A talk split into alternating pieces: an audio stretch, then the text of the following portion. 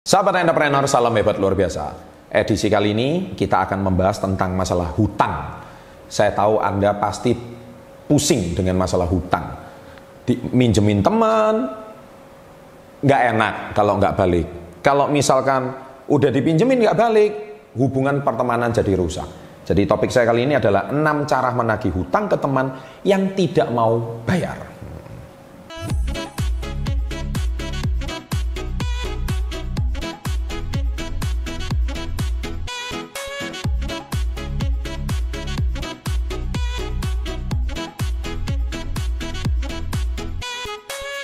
Nah, jadi gini ya.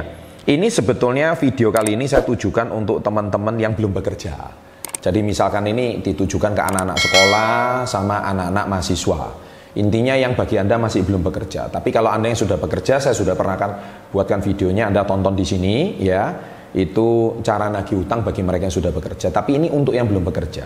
Yang pertama, kalau nagih itu jangan terlalu frontal ya. Jadi gini ya, kadang-kadang saya kasih tipsnya supaya uh, kalau anda itu nagih itu uh, akhirnya syukur-syukur bisa balik duitnya. Tapi kalau nggak bisa ya apa boleh buat? Karena apa? Prinsip meminjam uang meminjamkan uang pada tanpa jaminan tanpa hitam di atas putih itu sudah pasti uh, akan sangat sulit balik gitu. Kalau balik ya bersyukur kalau nggak balik ya kita nggak bisa apa-apa Ya, jadi nomor satu jangan terlalu frontal. Kalau nagih itu harus uh, baik ya. Yang kedua berikan sinyal jika anda sangat membutuhkan. Maksudnya sinyal itu gini, anda itu sangat uh, pastikan kalau anda itu sedang menagih, anda itu wajahnya itu seperti wajah orang yang memang sangat membutuhkan. Ya, bahasa Jermannya melas gitu. ya, jadi kalau anda itu bisa wajah yang seperti itu, saya kira teman itu juga, ya kalau dia masih punya rasa kasihan, kalau nggak bisa ya apa boleh buat. Yang ketiga, jujur kondisi keuangan. Nah, Anda harus cerita kondisi keuangan Anda. Jadi misalkan sentuh emosinya. Ya, maksudnya jujur kondisi keuangan memang, bro, aku sudah nggak makan tiga hari loh, contohnya. Nah, Anda tunjukin dompet Anda. Ya, kemarin aku minjemin itu karena ya kita sama-sama susah bro. Aku lihat kamu nggak makan ya saya juga nggak makan gitu. Tapi masa kamu tega? Sekarang aku nggak makan kamu setega kayak saya kayak kamu tega sama saya. Nah akhirnya dia pasti berpikir ulang oh iya ya. Memang benar-benar uh, kemarin saya nggak makan aja saya rela pertemanan saya bantu kamu gitu loh. Tapi sekarang kondisi yang sama masa kamu nggak ngebantu saya? Nah kondisi seperti itu biasanya teman akan tersentuh emosinya. Nah yang keempat sentuh emosinya, kamu susah, aku jauh lebih susah. Ya, tapi karena kamu teman saya, aku masih rela meminjamkan uang ini buat kamu. Jadi kata-kata seperti itu. Misalkan eh, misalkan kondisinya tuh seperti ini. Anda misalkan kemarin habis traktir dia. Ya kan pinjemin uang dia. Tapi sekarang betul-betul kondisi Anda lagi tongpes gitu, kantong kempes, nggak punya apa-apa. Pokoknya Anda sudah kondisinya itu udah melarat banget deh gitu loh ya kan bahkan untuk mungkin e, ganti baju aja sampai nggak punya baju gitu kali ya. Jadi betul-betul kondisinya tuh aduh miris banget gitu. Nah kondisinya kalau udah miris banget seperti itu anda harus tunjukkan pada teman bahwa memang kamu betul-betul lagi nggak punya uang lagi bokek berat gitu. Nah kondisi seperti itu harusnya teman itu akan tersentuh. Tapi kalau memang teman anda nggak tersentuh dia juga ngomong apa adanya nggak bisa apa-apa. Ya sudah kita nggak bisa ngarepin apa-apa gitu loh. Karena apa? Kalau kita hari ini mengharapkan kepada dia ya kita mati sendiri gitu kan. Nah yang kelima jatuh tempo. Nah jadi ingatkan masalah jatuh tempo tuh gini. Saya harus bayar listrik. Kalau enggak rumah saya dimatikan. Token listrik saya dimatikan. Saya besok mandi pakai apa?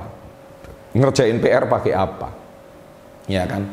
Kamu hari ini rumah kamu masih punya listrik. Saya sudah nggak punya listrik ini untuk bayar uang. Jadi kondisinya betul-betul ceritakan apa adanya gitu. Nah saya kira kalau teman sudah tersentuh kayak gitu, dia akan pikir cara kemarin pinjam uang sama kamu, dia akan cari cara untuk gimana balikin duit kamu. Entah dia pinjam lagi sama orang lain atau gimana, I don't care. Tapi ini kan namanya cara menagih, ya. Nah itu masalah dia sudah, ya. Yang penting jangan masalah dia jadi masalah kamu gitu ya. Yang keenam, cari orang tuanya, diskusi dengan orang tuanya agar mendidik anaknya itu jangan suka ngutangan gitu loh ceritanya ya kan kalau ngutang tapi nggak pernah dibayar itu masalahnya nah jadi sahabat entrepreneur nah ini untuk adik-adik yang belum bekerja ya cara nagihnya itu seperti itu. Ya nggak perlu pakai kekerasan ya kan? Nggak perlu. Ya jadi pakai adab yang baik lah. Ya adab yang baik. Kalau kisah saya tahu anda mungkin jago berantem ya tapi nggak perlulah nunjukkan anda itu jago berantem sama dia. Karena anda pukul dia babak belur uang anda juga nggak balik kok. Ya kan? Terus anda dapat apa? Ya kan? Oh saya melampiaskan emosi saya pak yang penting dia harus dihajar pak. Ya sudah habis dia diajar terus dapatnya apa? Nggak dapat apa-apa kan? Nah yang terpenting sekarang fokus kamu itu apa? Mau mukul dia atau uang kamu balik? Kalau fokus kamu uang kamu balik nah ngapain dengan cara tidak usah pukul ngapain kok harus pukul gitu? Ya itu kuncinya seperti itu ya. Nah jadi demikian sahabat entrepreneur semoga tips ini bisa ber membantu dan bisa memberikan anda manfaat yang baik dan semoga uang anda kembali tapi kalau nggak kembali, saya ingin berpesan ikhlaskan apa boleh buat karena secara hukum Anda nggak kuat. Ya, kalau Anda nggak punya meterai, nggak punya hitam di atas putih, nggak ada perjanjian di atas notaris, nah itu udah ribet lah. Ini untuk para remaja lah, ya. Itu jadi segala sesuatunya harus uh, next time itu belajar cara meminjamkan uang sama teman.